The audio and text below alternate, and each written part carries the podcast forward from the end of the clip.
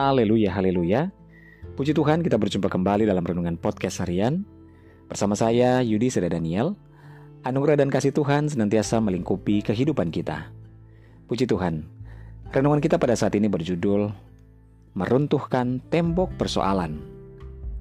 Bacaan firman Tuhan dalam Yosua 6 ayat 20 firman Tuhan berkata, Lalu bersoraklah bangsa itu, sedang sangkakala ditiup, Segera sesudah bangsa itu mendengar bunyi sangkakala, bersoraklah mereka dengan sorak yang menyaring. Maka runtuhlah tembok itu, lalu mereka memanjat masuk ke dalam kota. Masing-masing langsung ke depan dan merebut kota itu. Saudara, bagaimana kita bisa meruntuhkan tembok Yeriko?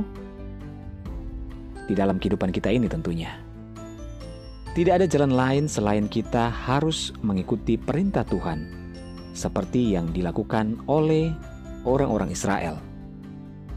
Ketika Tuhan memerintahkan mereka untuk mengelilingi tembok Yeriko selama tujuh hari berturut-turut, mereka mau taat, sekalipun perintah itu sepertinya tidak masuk akal. Tak kalah pentingnya adalah selama mengelilingi tembok tersebut, mereka tak boleh mengucapkan sepatah kata pun.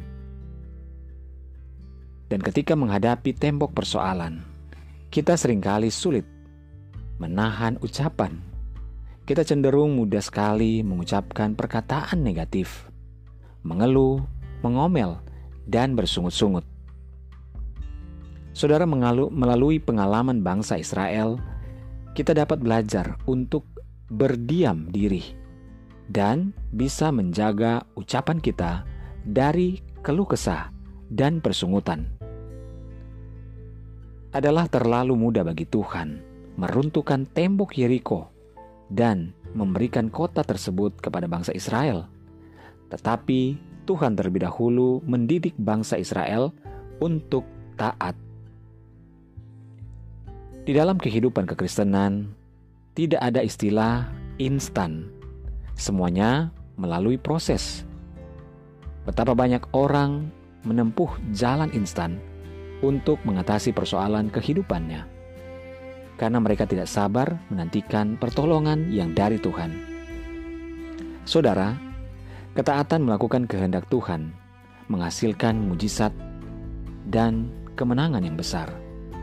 Oleh sebab itu, kita perlu mentaati setiap perintah Tuhan dan taat serta setia kepada perintah Tuhan, maka segala tembok persoalan di dalam kehidupan kita akan bisa kita runtuhkan karena kita mengikuti perintah Tuhan. Haleluya. Mari kita berdoa.